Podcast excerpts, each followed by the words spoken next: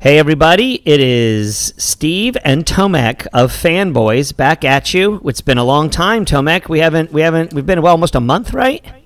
Yeah, hello Steve. Yes, exactly. And- and just for the for clarity and in the interest of um, of relieving any pressure upon Tomek, it is all my doing why we did not um, have have these uh, the we didn't do previews of either Boston or London. We had planned to and things came up in my world and just didn't just didn't get done and didn't happen. So what we are going to do though is we're going to do a post op of the both the Boston and the London races. I had multiple people reach out to me and say I would really love to hear your take on it. I would really love to hear Tomek's take on it. So we're going to give you that.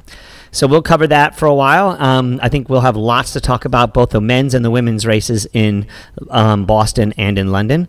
And then also, we're going to discuss um, some basic outdoor races because track is back, baby. And we've got uh, the Payton Jordan race going on, Payton Jordan going on tonight, and tomorrow afternoon is um, the uh, the Doha First Diamond League race. So we're gonna give you a little bit of preview of those two um, races, and uh, I think we'll be plumb out of time at that point in time. What do you think, Tomek? yeah, track is back because May 1st, it's official day when uh, athletes can make um, uh, qualifying marks for Doha World Championships and as well as Olympic Games. So, you know, there's it's it's time to start chasing those marks. They're pretty pretty tough, but you know, we'll, we'll talk about later. Yeah, we'll talk about that later. But it is um, it is exciting that track is back. Um, you might think that we just got finished with it because we talked about indoors, but indoors and outdoors are two completely different worlds. And um, again, we'll talk more about that um, a little later today, and I'm sure in the coming months. So, first of all, let's talk through Boston. I'm going to give a quick short overview of what happened. I think anybody that watched it, that's listening to this podcast, is probably already, there's no surprises about what happened. But in the first place, in the men's race, I want to tip my hat to the great Tomek Baginski because he called this race in advance offline. I can attest to it. He said that Lawrence Cherono was going to win. And I will tell you, even up to about 10 seconds before the finish of the race, I was chuckling, thinking, oh, look how close Tomek got, but he didn't actually get it because I thought there was absolutely no way that Lelisa Desisa was going to get out kicked over the final 100 meters. And uh, sweet Jesus, what a race, Tomek. It was a race of the ages, the, the closest, not the closest Boston we've ever seen. I think um, we've had some closer Bostons, but or at least as close as Boston's. But the way this one played out, the way that they um, went after each other, and the incredible last 2K where you had three athletes still together, and then down to the last 800 when you had two athletes together, and then they just went at each other blow for blow. Lawrence Cherono gets the win in a 207.57. Lelisa Desisa runs a 207.59, two seconds behind him, but it was closer than that. I mean, it was it, it when Desisa could not get by him, he kept pressing and pressing. He, he his legs buckled, and, and he had to back off because he was going to fall down otherwise. Um, but two seconds separated them, and then in third place was um, Kenneth. Um, Kipkemoi, who was 208.07, only about eight seconds behind um, Desisa and Cherono with a great, great race. Um, then also, I want to make a comment about the men, the U, the U.S. men, and I'm just going to give you. Uh, we had its seventh and eighth place finishes um, overall in Scott Fauble with 209.09 from the great NAZ Elite. And then um, Jared Ward, uh, eighth place Olympian at Rio, was eighth place in a 209.25. Both of them ran amazing races, and we'll talk a little bit more about their race in a little bit. But men's race, Tomek, give me your play by your give me your basic overview and, and the, some of the key things that you saw that point that came out that you were just that was just so exciting to you. Um, it was, it was just so many heaters, you know, and, and I think everyone was a little bit scared actually racing fast, and, and that was actually perfect, perfect for American guys because that was exactly 209 to you know sub 210 pace, which worked perfect for them at the end. And anytime uh, you know the, the elites would would slow down, and Americans would either be on the front or when they accelerated, they would be a little bit on the back, keeping keeping steady. And yeah, and it was amazing um, when they started really racing after the hills or right uh, around the hills and and and and then was just incredible finish. I. I mean, Lawrence Cherono had a similar situation in Amsterdam. He he won twice in a row. Um, and I, I watched watched that uh, race last time and even though he was clear first time around but uh, second time around but first time he, he came to, to two men sprints not as close as with uh, Desisa but uh, he he was he he tell, uh, he says about himself that he's not really good at sprinting but I guess uh, 70 seconds for the I, I, forgot how fast they ran last half a mile but uh, but you know of course it's not like super fast but fast enough right? Yeah did, when you watch them coming down that turn knowing oh, the history of Lelisa Desisa especially with his wins um, his most recent win at New York City, where um, he basically outlasted um, two of the greats of all time and and and and kicked into the finish there. Did you think Desisa was going to beat Cherono, or were you still confident that your pick was going to was going to prevail? No, no, not at all. I had no idea. I mean, Desisa looks so like wobbly and you know like flailing his arms. At, at, at one point, I thought he's like blocking the other guy and and I was like, he either fall, he either falls down or wins the race, you know. And but uh, it looks like Cherono was just a little bit maybe time because that straight away, you know, it's like go now. It's it's kind of you know, it's, it's so long. It's so it, long, exactly.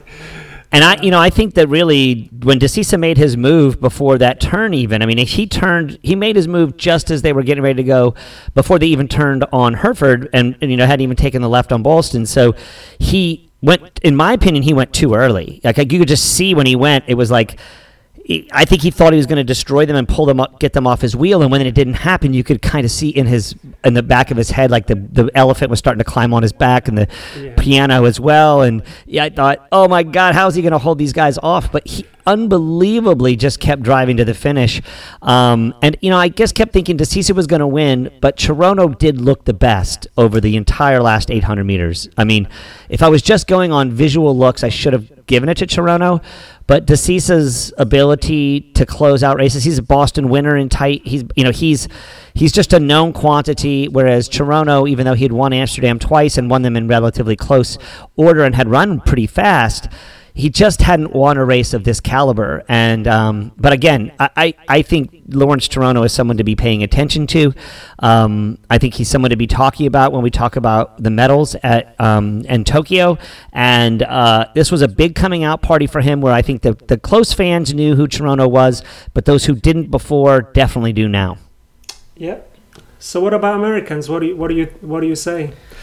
So I was unbelievably impressed with their race, but I was just thinking about this. I was on a run this morning um, with Kristen, and I was talking to her about uh, I was ranting, as Sisson will do sometimes. Um, we were discussing a wide variety of topics, and we talked about the the, pre- the prevalence of science and how how everyone is all tr- coaches are now talking about they need evidence based results, evidence based theories on why they're going to do X, Y, and Z. And I said to her, "God damn it, Bill Rodgers didn't have any problem, and in 2000, 1975." He won the Boston Marathon and he ran it in 209 um, 50, two, I think it was 209.55 or something like that. He won that race with a cotton t shirt printed with a sharpie on the front for the Greater Boston Track Club that he ran in. He stopped through the water stops and drank water, ran 209.55. That's 1975. And so we're excited about the Americans. Scott Fauble ran a great race. I think we're seeing a resurgence in them. Jared Ward runs 209 as well. But Bill Rodgers did this in 1975, and so I, I am not I am not coronating Americans yet. I think this is what happened. I have a theory, Tomek, and you can tell me if you think I'm wrong or not. I think because the race went slower, that the reason why those two guys, and especially, but both of them were at the lead for a little while. Both of them took the lead during the course of the race. Um, and Fauble was there for a while, and he kept sniffing it, and he stayed the longest. But I think because they were in the race, they ran better. And they ran the times that they ran because they got excited and they saw themselves in the race. And what happened with Bill Rodgers? He was winning. And because he was winning, he's able to stay at the front and run these times and run times that really are not, frankly, that impressive. Certainly not in 2019 is a 209 impressive, except that the general slat, complete suckage of American marathoners is so high. I mean, and I'm not denigrating these guys. I'm just saying Americans have not come along for the ride the way um, even Europeans have. I mean, we're still behind, and we're still behind to the point that I can say 1975, Bill Rodgers only runs 30 seconds slower, completely by himself, walking through water stops with no sponsorships whatsoever. Yeah, yeah, you're right. You're right. Uh, what what's been yeah. I, uh, speaking about Europeans, it seems like the the standard now is to run 207. You know, if you want to be competitive, because everyone is just keep setting those national records. Uh, Holland recently and Belgium and bought 207 and Switzerland and, and I know there's some of them uh, African descendants in those countries, but but still, you know that there's the Nor- white Norwegian in 205 and and Mo Farah as well and and so on. So yeah, I, I think you were right because I, I, when I was reading that book and about that race about Bill Rodgers, I just like I couldn't believe, you know, the guy is just he's just free spirit pretty much and just just goes for the win and time time was what it was, you know, nearly world record then. And this is to take nothing away from Scott Fauble right. and nothing away from Jared Ward. It's just a, a, sort of a damning indictment about the state of American distance running. And I think because Americans aren't in the lead and don't get a chance to race, uh, to, to win races, it makes it harder for them. And I don't know that my theory is correct about that that fact that they were so close um, and that maybe kept them in it longer and so they had better race results. I don't know, but um, it, it's great racing from them. I'm excited to see them. I'm excited to see some depth there, but we're not going to see an American on the. Uh, uh, an American on the podium at the re- at the uh, Tokyo Olympics unless it's Galen Rupp. yeah, yeah, so, no, but but it's you know I wonder what other now things you know because it's Galen Rupp and those two and it's 209 guys and like everyone else needs to really step up to if they're thinking about going even to Tokyo, you know. This so is true. It's it's it's it's good. It's different different level right now. So amazing. And we will, and I do think the other thing is is. The good thing for these two guys is the way that they've changed now. The I, uh, I mean, this race won't. I don't think this race counts for the Olympics. Uh, I don't know how it all works, it, but it does. Top ten, top ten. Right, they get they get it because they're top ten. They don't have to yep. worry about the time. So you get yep. top ten in a in a in a big Europe in a big meet like a big race like this, and you're Major, yeah. able to get into, um, which is kind of weird and strange. We could talk about that some other time. But um, again, Boston was amazing. Um, I was excited about the men's race, and the women's race was really interesting too. Um, Worknesh Degefa who had won at Dubai twice, went off the front and just ran away from everybody. Just destroyed the field, and then started to slip. And the the great a big pack behind her got smaller and smaller. Des Linden was in there for a little while. She took the lead a couple of times, then came off, then came back. Um, Jordan Hasay in that pack. But the great Edna Kiplagat after she's coming down the downhill on the back end, starts to try to pull Worknesh Degefa back in and does an amazing job. Gets very, very close to her, almost pulls her in, but Worknesh has just gotten too far ahead. And um, what a great win for Degefa. She did not fall apart. She kept her head. I, I, I thought there's no way they could catch her, and then and then the way Kiplagat started closing on her, I was like, "Oh, this is gonna, this could, this could get there." But Degefa kept it together, won the race. But man, Jordan Hasay back. You know what I mean? yes, she was still, you know, t- three and a half minutes behind the winner, but she was in a big race. She again was at Boston, got the job done, got third place, and I don't think, I don't think Jordan's at one hundred percent. I'm going to make a big, bold claim here, and I think Jordan Hasay, with this result, puts herself in the driver's seat from the U.S. side in terms of who's making the Olympic team. Um, we've got another that we'll be talking about who raced in London, but that's what I'm thinking. What are you thinking, Tomek? Ha- talk a little bit about the women's race and, and Jordan Hasay in particular. Oh, absolutely. She, she, I mean, first thing she finished the race, she, she talks about breaking American record in Chicago. You know, she was just she finished on a high note and she, she said she, they they missed two three weeks of, of you know extra maybe uh, will make her a little bit sharper but maybe it's on the on the uh, it's for the good you know that that she didn't got too sharp and and after such a long break. So um, she said she was lacking speed and she was joking if alberto can later start doing sprints you know first week after the, the, the, boston which is like funny. I mean but but you know what amazing uh, came up from boston race was was a little little uh, lesson uh, Des Linden would would kind of temper down uh, Hasay's nerves at the beginning when Degefa started pulling away and couple other uh, with her and and she said you know there's plenty to race no worries and we, we'll come back and and Jordan listened and, and, and really appreciated afterwards those little comments. So I'm I'm excited for Jordan and and hope she stays healthy and and you know that's another marathon behind her belt and experience so it's it's good for her but it was very exciting because you know especially Edna Kiplagat she she just she just turning on and uh, you know and it seems like was like definite win for Degefa at the end was like not so sure you know and uh, yeah. another little thing about uh, I read that she, uh, I believe, received a green card and uh, wants to settle down somewhere outside uh, Boulder, Colorado, with her family to to kind of provide better education for her kids. So that's that's something. Maybe she will start a training group or whatnot. You know. So that's pretty fun. Yeah, we'll see. Um, one last point before we leave Boston, Tomek. Um, what the hell hat was going on with Geoffrey Kirui?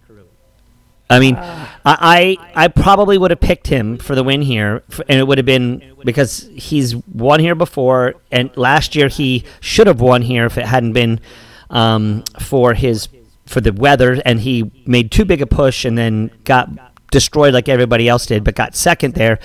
Now, at Chicago in 2018, he did not have a good day. He has shifted away from his coach in the past, who was Canova, and how he has moved on to being self coached. And damn if that is not a bad move for him. I'm not saying it's a bad move for everybody, but this is not working for Geoffrey Kirui. He looked like hammered horse shit on a fucking cracker out there. And I, I, I hate to say this, but a guy who I thought was a shoe in for a medal and could potentially take down um, the great Kipchoge is now off my list of potential potential guys to keep an eye on at Tokyo unless we see some major change. But I was very disappointed and think you may we may never see Geoffrey Kirui again at the level that he was at. He, the way he got beat here, the way those guys accelerated and left him, you know, he was in that pack there with two miles to go or three miles to go, and he just got destroyed. It is not a good sign for Geoffrey Kirui. No, I agree.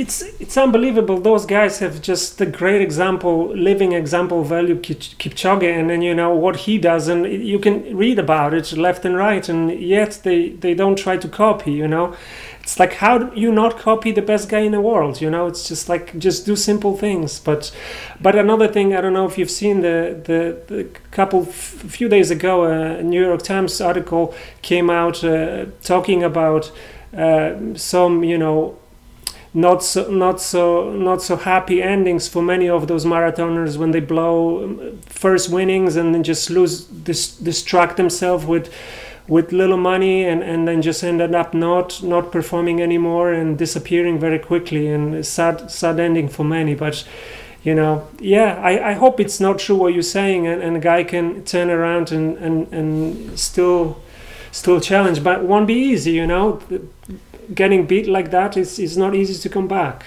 Yeah, he's one of my favorites. He'll always have a place in my heart for the way that he was decimating people two years ago. But um, I'm not going to be able to put my money on him anymore, at least not in the short term. So, um, turning our attention over to London, holy shit is all I can say.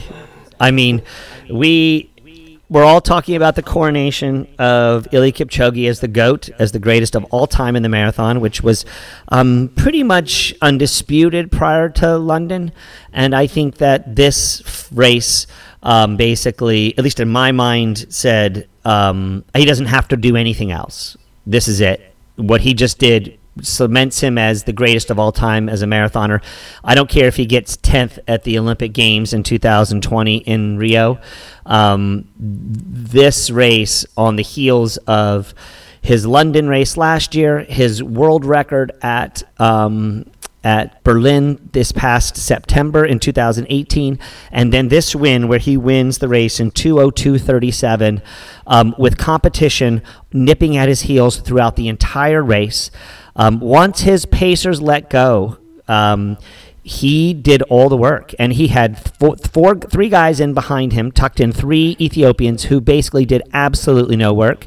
Um, they rode in on him uh, many times. Kipchoge was waving to them to try to get them to come in and do some work and, and take some of the load um, as he was clicking off um, 434, 436, 437 miles and leading that race and pulling those guys.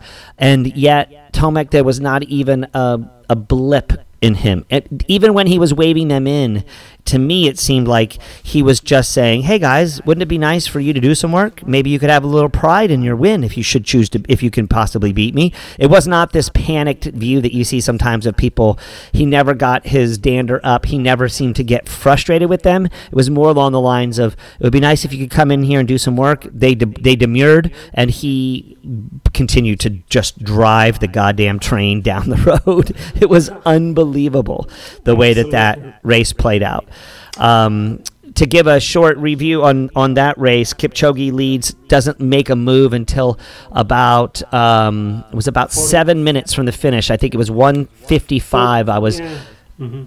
What's that?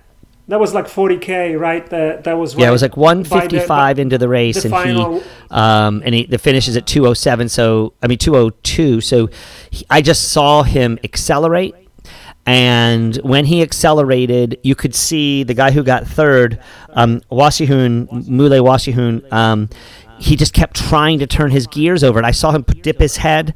I saw him move his arms. You could see his mechanics change completely, as Kipchoge's did not at all. Now, the guy who got second, Mosinet Geremew, he actually looked really, really good. And throughout the entire race, I was most worried about him. Even though um, Kitata, who was got second last year and was with Kipchoge to the 25th mile in 2018, was still right on in that in that pack, you could tell Kitata wasn't quite as sharp as the other guys were. Those two other Ethiopians, man, they were straight up assassins ready to get the job done. It looked like I was a little bit of tension in my in my shoulders creeping up as I saw how much work Kipchoge was doing but his face was still Yoda like. He was completely relaxed and calm. He had no blip whatsoever. And then when he made that move, um, it was over. It was just straight up over. He wins the race in 202.37, which is the second fastest time ever run in the world. Um, the only athlete, and it breaks the former world record that he broke in Berlin. So now he has the number one and the number two times in the world of all time. And yet, Geb- Mosinet Geremew comes through and gets the third fastest time that's ever been run. Um, a fourth fastest time that's ever been. No, he got. No, he got th- third fastest time that's ever been run at all, and the second fastest in the world at this point in time, breaking the former world record before Kipchoge. Um, that and and I held an unbelievable race, and it's crazy, Tomek. When I think about it, and I watched that race again, I watched that last two or three k a couple of times. I mean, it's still just amazing that with that little a difference between them, basically you have a 19, 18 second differential between the two, but there was no question who won that race. Right, right, right. I mean, those guys, they just had a who who gets a pacemaker that, that, that pulls you all the way to 40th K, right? Uh, 20 25th mile. It's amazing. I mean, those guys should just bow. And I mean, without them, I don't know if they, you know, they could run probably sub 204, but uh, you know, but you could tell. Uh, uh, Geremew, I, I, I keep I keep looking because I, uh, like you, I, I thought he was the, the biggest threat for, for Kipchoge, and he keep after like 37th or maybe about that, he keep looking at his watch, and I was like, I noticed he keep- that. Why does he keep looking at his watch? And it's like, man, uh, he, he might be. He doesn't look like struggling, but maybe his mind, you know, how long, how much longer, how much longer, right? And and and then Kipchoge goes uh, grab his drink, and at that point, if you notice, he, he he didn't really even drink anything. He he like took some and spit it. You know, he was cranking those 420 some mile kind of like like the pace he he does uh, like as we were talking last time his k repeats pretty much and and just accelerates and and yeah, like you said, it doesn't seem on the result page doesn't seem that much difference, but it's like you know I would say two classes right there. Yeah, those who know who have been in races like that, like you and I have, where we've run at a high level and we've had people who were right next to us, and if they accelerate away from us the way that Kipchoge did, you are destroyed. Now these two guys kept it together impressively, but they probably didn't even consider. And a lot of that probably was because they never thought about winning. You know, I mean, I I don't know that they thought about winning. You know, at that point they're like, if Kipchoge falters, maybe I can win but he's in the driver's seat. Is what it felt like. And so they were just time trialing. They were staying with him for as long as possible, and they got towed into something amazing. And you know, I, I don't look at these two guys as two guys. I say, oh, they're podium at the at, at the Olympics necessarily. I do think they're incredibly good. I mean, who, who the fuck is going to be on the Ethiopian Olympic team? I mean, Jesus Christ, they they are so deep right now in the world on the men's side and on the women's side. I mean, the Ethiopians. If you put the Ethiopian men and women in the marathon up, I think they're better, deeper than the Kenyans are.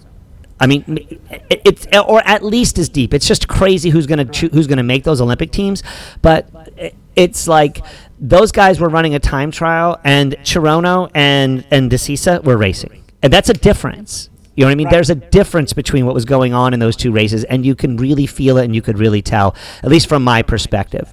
Um, and again, we have already coordinated and, and talked so much about Kipchoge.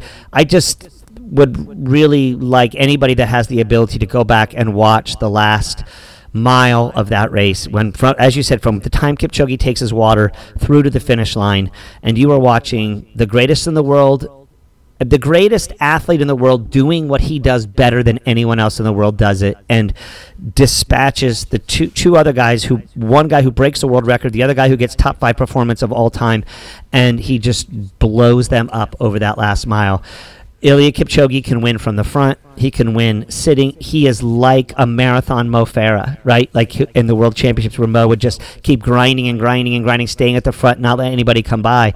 But whereas Mo would always look over his shoulder and jockey for position and check people, Kipchoge is the is the is the Buddha. He's the Yoda. He's not focusing on anybody else in that race. He's just doing his thing, and he is incomparable and the greatest of all time, and in my opinion, the greatest athlete that's currently plying his trade. He is at least as good as Bolt at in his event, if not better than Bolt. Um, we have never seen anything like Kipchoge, and as we heard he's not done. He says he's going to run all the marathon majors. So we should see him at New York. We should see him at Boston. We should see him at Tokyo, places we haven't seen him yet. And so that's incredibly exciting as well to think that this guy's not done. And we know he's going to be on the starting line at the Tokyo Olympics at Rio for sure to defend his Olympic title. Uh, this guy's not done. And his coach, Patrick Sang, said, we still think he can get the world record. He can break his own world record. Right. And yeah, unbelievable. Uh, but oh, but to answer your question, do you know who's going to be on the Ethiopian team? I believe uh, Haile Gebrselassie will come back so he can beat. so he so he can beat Mo Farah in the direct fight. You know. oh, what a hammer! What a whole bunch of horse shit that all was before the race, huh? oh, yeah. I couldn't believe. Yeah, Tomek is referencing. Could, uh, couldn't yeah, keep Tomek his mouth shut. Yeah. Yeah, Tomek is referencing a, a little a, a little verbal um, repartee or battle that went on between the great Holly Haile Gebrselassie and Mo Farah. Gabriel Gebrselassie was talking smack about um, a little throwdown fight that may or may not have happened, um, and, and, and, and cast aspersions on Mo that he that he actually was getting in a fight with a woman, or anyway, it, all those things got blown, got got pushed away. Gebrselassie over overplayed that hand and tried to make drama in a place that didn't, and much a in my opinion, on Gebrselassie um, reputation as a gentleman and as a great of the sport. Of course, has nothing to do with his running ability. It's just that kind of drama does not need to get played out, and he did not need to insert himself when he was not there in the experience. And um, it, it, all got pa- patched up. Uh, Mo basically said, "I tried to keep it as little as possible," but even he's a drama queen, so he had to get involved in it. It was just much ado about nothing, as yeah. the great Alberto Salazar said. It, this is stupid. I don't know why anybody's talking about this, but yet the media decided to play it up. Um, at the end of the day, it had nothing to do with anything, as Mo Farah got fifth place, still ran a pretty darn good race. Yeah. I think Mo Farah in a competitive, tight race that he can hang on um, is dangerous. You know, the one thing I was going to say if we had done a preview of this, Tomek, was that I thought that Mo Farah's best approach was going to be going out and taking it to the field and taking big risks because he wasn't going to get lambasted by anybody if he failed by doing it, and he might be able to see if he could get Kipchoge on the ropes. Um, but he was dispatched at the halfway point. I mean, he still stayed relatively close, and he ran an incredibly good race. He had his own pacer there for a while, but he held good rhythm, and he's held fine, and he ran a fantastic race for getting unhitched. But what the fuck is he doing getting unhitched? I mean, if you want to win this thing, if you want to be in the mix, you got to put your nose in there and you got to run with these guys. I, I have a less, a little less respect for Mo Farah for the way that he ran this race, not because if, if this was his first time to run London or to run London at that level, I would I wouldn't have said that. But he won Chicago. He's supposed to be competitive. He needs to win a marathon major. Put your nose in it and go for it. Um, what do you? What's your take on that? No, I agree. He, he, he just, you know, there were four guys ahead of him, and, you know, those Ethiopians, he, he sh- for sure, the weather was, was pretty good in general, you know, so, but something was off, you know, something he couldn't, couldn't go. I mean, maybe that 61 uh, first half, uh, 61 and a half, I guess, was, so was not really that fast, but, so, I mean, he, maybe all that drama before the race, who knows, right? He says it didn't uh, affect him, but he, he who knows but he was pretty much all in no man's land you know by himself and that's that's not easy even though you know everyone is cheering for him but he just you know the way he runs if you if you notice he just would sit on the back of that big pack which is prob- which is fun he has this kind of loping stride so maybe he doesn't want to get tangled and tripped and whatnot so but yeah when, when those guys were going, he should have stayed closer and and see. You know, he has he had nothing to lose. You know, he he would he could. You know, like Kitara, he he stay as long as he could, and he ended up, you know, two minutes behind his countrymen. But you know, he tried for sure, and he, he gets a better credit from me than than Farah can get.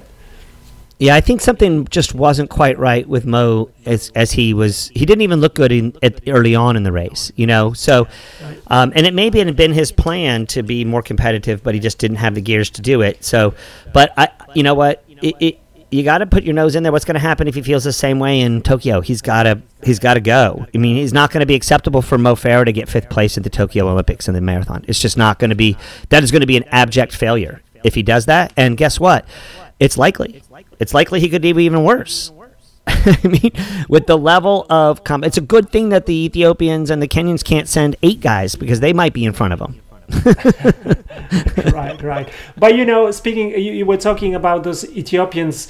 I, I believe you know if if they never run with Kipchoge again, they they're not gonna lower those PRs. You know, they just did, and they're just gonna be 204, 205 guys, and and that's fine. You know, but but like to what you were saying about Kipchoge uh, pulling them in a perfect race that's that's uh, you know that's different story than being competitive you know in tokyo yeah, I mean the Pacers couldn't stay with them. You had the best guys in the world. There's no one can can. We've now seen people can't even get to 30k with Kipchoge. I mean, I think he. When did they leave him? I think he, he was like 25. Oh, very fast. Oh yeah, yes, and, exactly. Or even before at 25k, I don't even think they were there. I mean, I was shocked when I I sort of fast forwarded because I didn't watch it in the moment. I fast forwarded a little bit. I'm like, whoa, whoa, where's the Pacers? They're already gone. And Kipchoge was at the front doing the work, and right. occasionally, you know, he would do that wave up to get people to come up. How many how many times did he do that? Like three or four times, where he asked people to come give him help. Yeah, yeah, most. Yeah, exactly. But Not but anyway, he, he, he just, just yeah. he just did he just did the work just and, and dispatched an incredible field. Speaking of incredible fields, as good as this men's field was, as amazing a, a field as it was assembled, and what we thought might happen, there was no doubt before the race which of the two fields was better because the women's field at the London 2019 marathon was unlike any field ever assembled in the history of women's marathoning. In my opinion, in the history of marathoning, period, that women's. Um, I was more excited about the London women's race than the men's race because I just thought it was a foregone conclusion that Kipchoge would win. Um, and damn if Brigid Kosgei does not steal one for the ages, beating the three of the greatest of all time, three of the greatest marathoners, women's marathoners of all time, and she's in that list beforehand. But I think she probably would have been third or fourth on my list. But she beats Vivian Cheruiyot, who won here the year before, who has uh, medals in the three, in the five thousand, and the ten thousand, and um, won London last year. Who I think many people were feeling Vivian Cheruiyot was was was along with Mary Keitany Keitany, the, the the one we would be thinking about as a gold medal winner in 2020 at Tokyo, and Brigid Kosgei just destroyed her. The way she ran that race, Tomek, she surged and surged and surged again. I think she surged five times, four or five times. I thought, okay, it's over. Cheruiyot got back on her, and then I thought she's going to dispatch her, but she couldn't. And Kosgei would throw down again. Unbelievable show. She runs 218.20, beats Cheruiyot by two minutes when they were together at 23 mi- 22 miles or so. Um, and then uh, Roza Dereje goes 220.51. You had three, you had four, three women within six seconds in third, fourth, and fifth. Mm. Roza Dereje goes 220.51. And who's in fourth? Gladys Cherono. and then who's in fifth? The great Mary Keitany at 220.58. They were all together. Uh, but but damn, Tomek, if there was nothing to talk about because it was the Brigid Kosgei show, and Cheruiyot was the only one to really go with her when the game got became afoot, and she could not go with Kosgei in the way that she ran that race. It was an unprecedented and surprising race for me to see Kosgei win this race in the manner in which she did. What was your view on that? Uh, yeah, to give a perspective, 218 it doesn't sound that fast as you look at it, but but 66 second half. It's uh, I believe she ran about the same time as Mary Keitany in New York City, uh, as, as I was kind of looking for, for that those splits. But the way it was executed, you know, shot. I mean, a block. I mean, punch after punch. Vivian would catch her and then he would go again, and Vivian would catch her and go again. And at the end, you know, two minute gap. It's like it, uh, two minutes just you know what last two three miles really. Yes, absolutely. Uh, and and that was that was unbelievable. So that that puts many people questioning the the performance, but we'll see. She's talking about breaking world records, and and we'll see. But you know, to that the slow time. Um, the the race was very strange at first. Uh, when I started watching, I, I saw this 42 year old Australian leading the race, and I was like, "Wait a second, this is a, why are they showing Australian?" And they like, oh wait she's leading the race. Like what's happening? I guess the, the women were so like absorbed with, with the talent among themselves they mm-hmm. were just like you know nobody really wanted to go hard. And mary keitany was not in in her a game you know. Before the race she was talking she missed the half marathon you know as usually she would do before the the marathon. And you know that kind of gave kind of little bit you know she's not top form and you know she's getting older you know how many times i mean how many years she's been winning those marathons and so that and so the race was a little strange until until second part where where where the top women started going and that kind of separated everyone else which also separated two two top american um, uh, women Emily Sisson and, and uh, Molly Huddle, which you know everyone was really excited to watch what's going to happen. And as I was saying, everyone was expecting fast time, but it didn't happen. So therefore, uh, you know, American women times was not what everyone was kind of predicted. You know, especially maybe Molly Huddle. Everyone was think I was thinking maybe 221. You know, who knows? I knew Emily Sisson, but then I thought Emily Sisson is gonna beat her because she. Was, the way she beat her in that 10,000 that they ran yeah. recently, it was it was a decimation of of her of her training partner. And you know, I, I agree with you. I think Emily's race was really really good, and I think it was one she needed. It was sort of the layup that she needed, and the way that race played out to get what she got is really good because she had to do that kind of in no woman's land, sitting back and and not knowing exactly what was going on because that those two packs were those were three packs. There's the two up front, then the th- the three next after that, and then her separated by about two minutes. And you know she sort of soloed that really well. I think Emily Sisson is somebody we I, you know I've been predicting for a long time when she got on it uh, got to the marathon that she was going to be uh, an American to be reckoned with. I think she is um, certainly a favorite to be putting on that Olympic team. Um, you know, I was saying earlier about how impressed I was with Jordan's race and Jordan's success at this point. Right now, I've got the edge to Jordan as the best American female distance runner. I mean, marathoner right now. Even with Amy Hastings as Cragg's, um, she just I just don't think that um, anybody. If if we get a healthy Jordan, no one can really compare with her. Um, no matter what happens at the trials, I don't think the trials are going to have anything to do with anything when they when they when they all get said and done for what happens in Tokyo.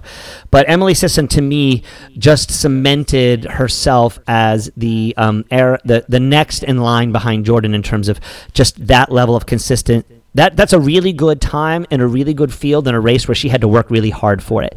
Now, Molly Huddle, that was a blow up. I mean, she just 226.33 is a incredible disappointment from her, and something where I'm sure she's licking her wounds now and wondering, all right, how do I get to the 2020 Olympic Games? Because that was, unless she had some, I didn't read the reports for about her afterwards, so I don't know if there was some kind of dramatic situation that happened or or some other issue. But if this was just a a letdown mentally, that is not a good sign for her going into the most important time of the uh, of the, of her training cycle going in preparation for Tokyo.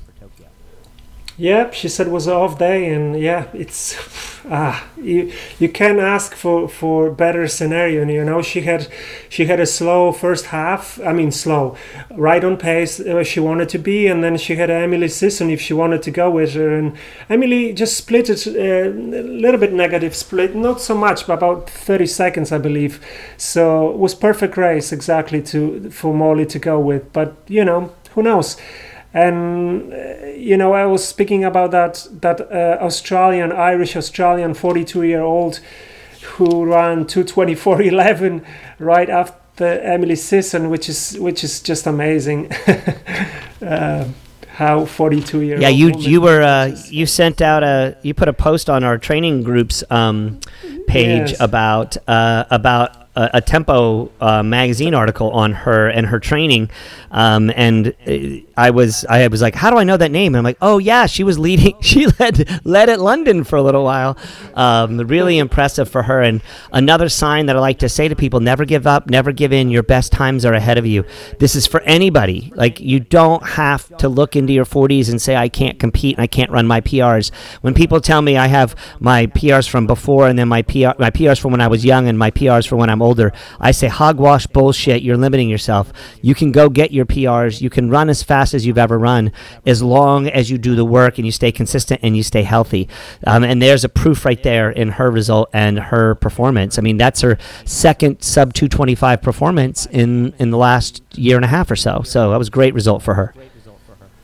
Yep. So that's London, and then the marathons are over, right? And what what are we doing next?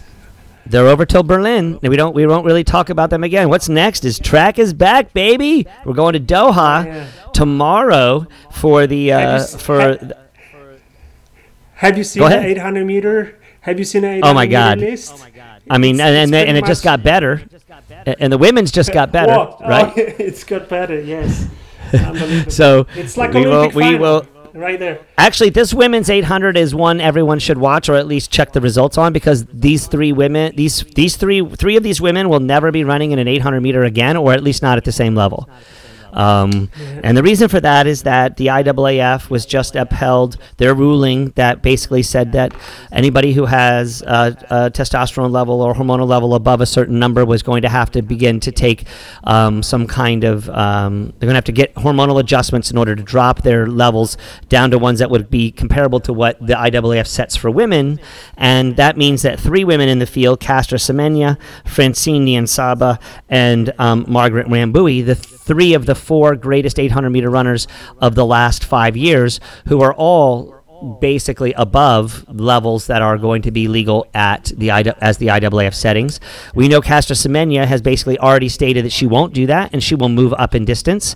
She just dispatched the number the the the best um, female South African in the 5,000 and destroyed her over the last eight 600 meters in a 5,000 about a week and a half ago. So her moving up to the 5,000 is um, doesn't mean that there's much of a difference for her. I think she's going to be competitive. It'll be interesting to see what Niyonsaba and Wambui do. But this 800 meters is the last chance that they're going to have to be able to run the at this level with um, the hormonal levels as they currently sit. So we're not sure exactly what that means for Niyonsaba and Wambui. They haven't made any statements about it, but Semenya has said, I will not take those drugs. I will not adjust my hormonal levels, and I'm going to run. So she has to move up to races distances longer than the mile because anything the mile and below, between the 400 and the mile, is illegal to have whatever level of of whatever hormonal situation is for them. So, am I saying that correctly, Tomek, or how much do you have to check me for what I just did? No, it's, it's perfect because the ruling. Um, based on Semenya's performances, she she pretty much competed, dominated 400 meters, 800 meters, and 1500 meters, so mile as well. So that's what the um, that's what the ruling is. If if you um, want to compete as a woman in those events because there's a proof, right? And then you have to you have to uh, go under treatment, and so that's why that's why 5,000 meters is safe for now to to take oh 100 meters or 200 meters i don't know. I, I mean i don't know why I, that was i guess pretty generous of, of them but you know it's been yeah. it's, it's been last 24 hours when this ruling came uh, and it takes effective of uh, may 6th that's why they can run still uh, tomorrow. Um, it's it's you know it's it's really tough touchy subject, but I, I think they, they, they were really generous and it, it had to happen, you know, and um, it, it's not easy on Caster Semenya and then many, many people point that she has been, um, uh, you know, handling all of this situation as, as much as, as she can, but uh, you know, my opinion is it, it, it was f- for the better of the of the women's sport, you know, because because was a little bit disheartening. You know, it's like everyone may as well quit so Caster Semenya can run. You know, it's like it doesn't make sense. But anyway, yeah, and even so her even her two competitors who are also hormonally above in the testosterone level above above in terms of Niyonsaba and Wambui, they're not as high and you there's a difference you can tell that there's a difference their physiologies are different right and there's they're just different in terms of the way that they um, that they compete and the and the style in which they compete.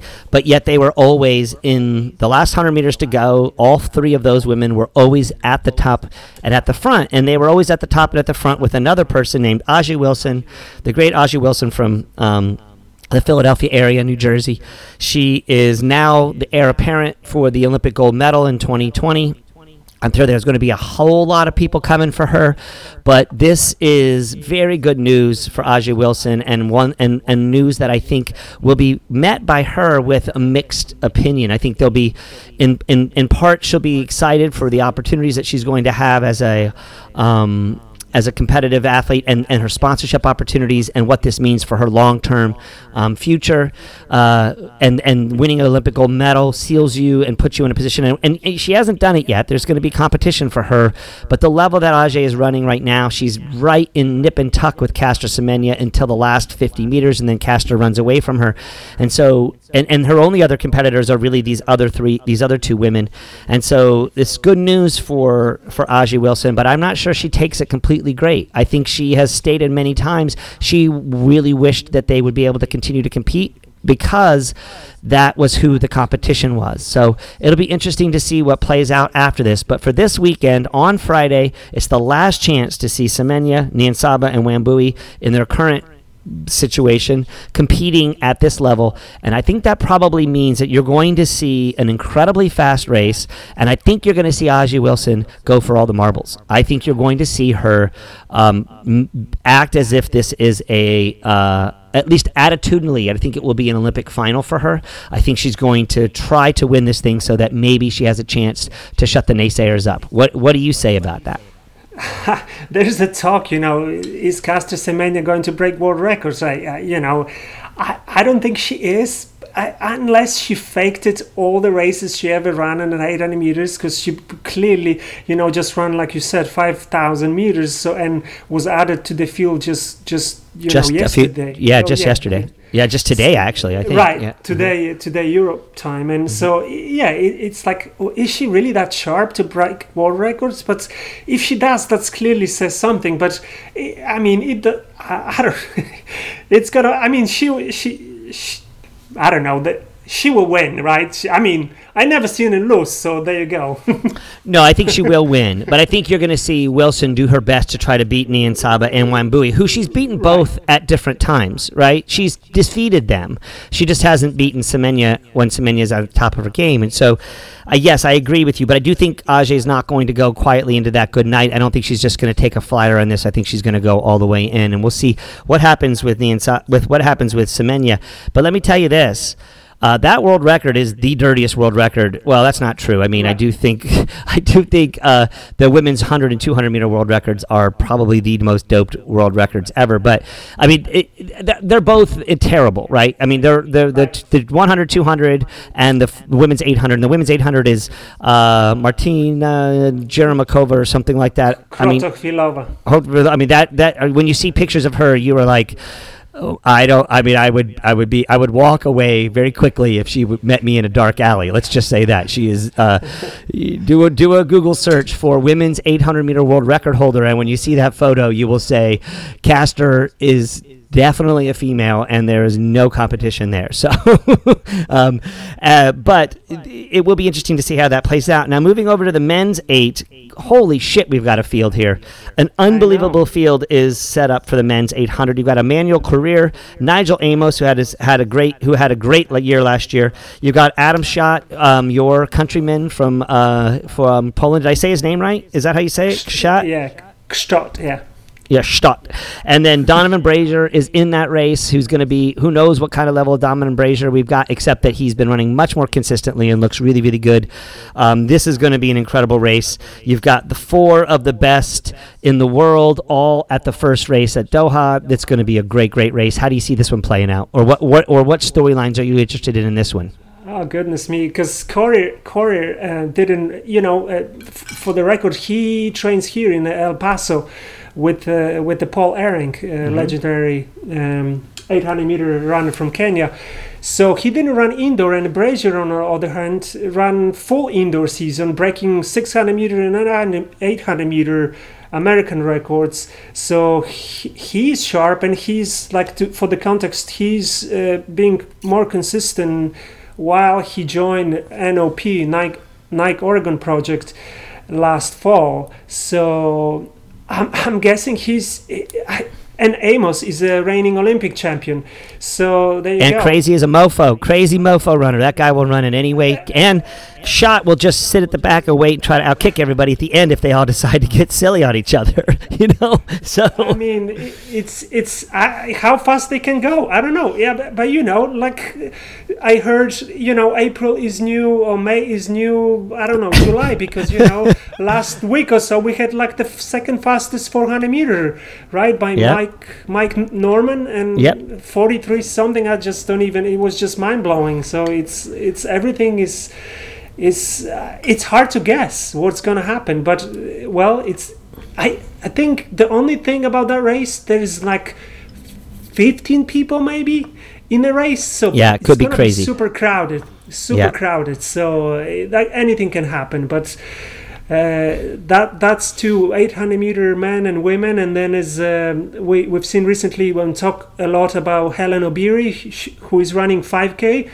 uh, tomorrow, and with the Genzebe Dibaba, who may, you may know, she she have some world records, but her performance is always either on or very off. So, uh, and you know who's in that race with them?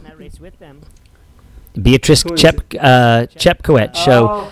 Yes, the steeple current world record holder in the steeplechase, and so that that Obiri and uh, Chepkoech is sort of a replay of World Cross Country Championships, where Tomek and I went absolutely ape shit in our, our our preview and review of that race. Um, and you know, Obiri is definitely the woman to beat in this race, but at 3,000 meters and on the flat, I think that um, Chepkoech could give her a good run for her money, given how fast her 15 is, and which Genzebe will show up which Dibaba will we get? Will we get the woman who is um, renowned for doing for showing up at big races, or will we get the one who's renowned for choking at big races. So that's a really interesting race that will be interesting to play out. And the men, the men's 15 is also another race that people could pay attention to. You've got um, the, uh, the the world champion and current um, best in the world at the 1500 in Timothy Cheruiyot, and he's going to race Elijah Manangoi, who's been he's gone toe to toe with many times. And interestingly enough,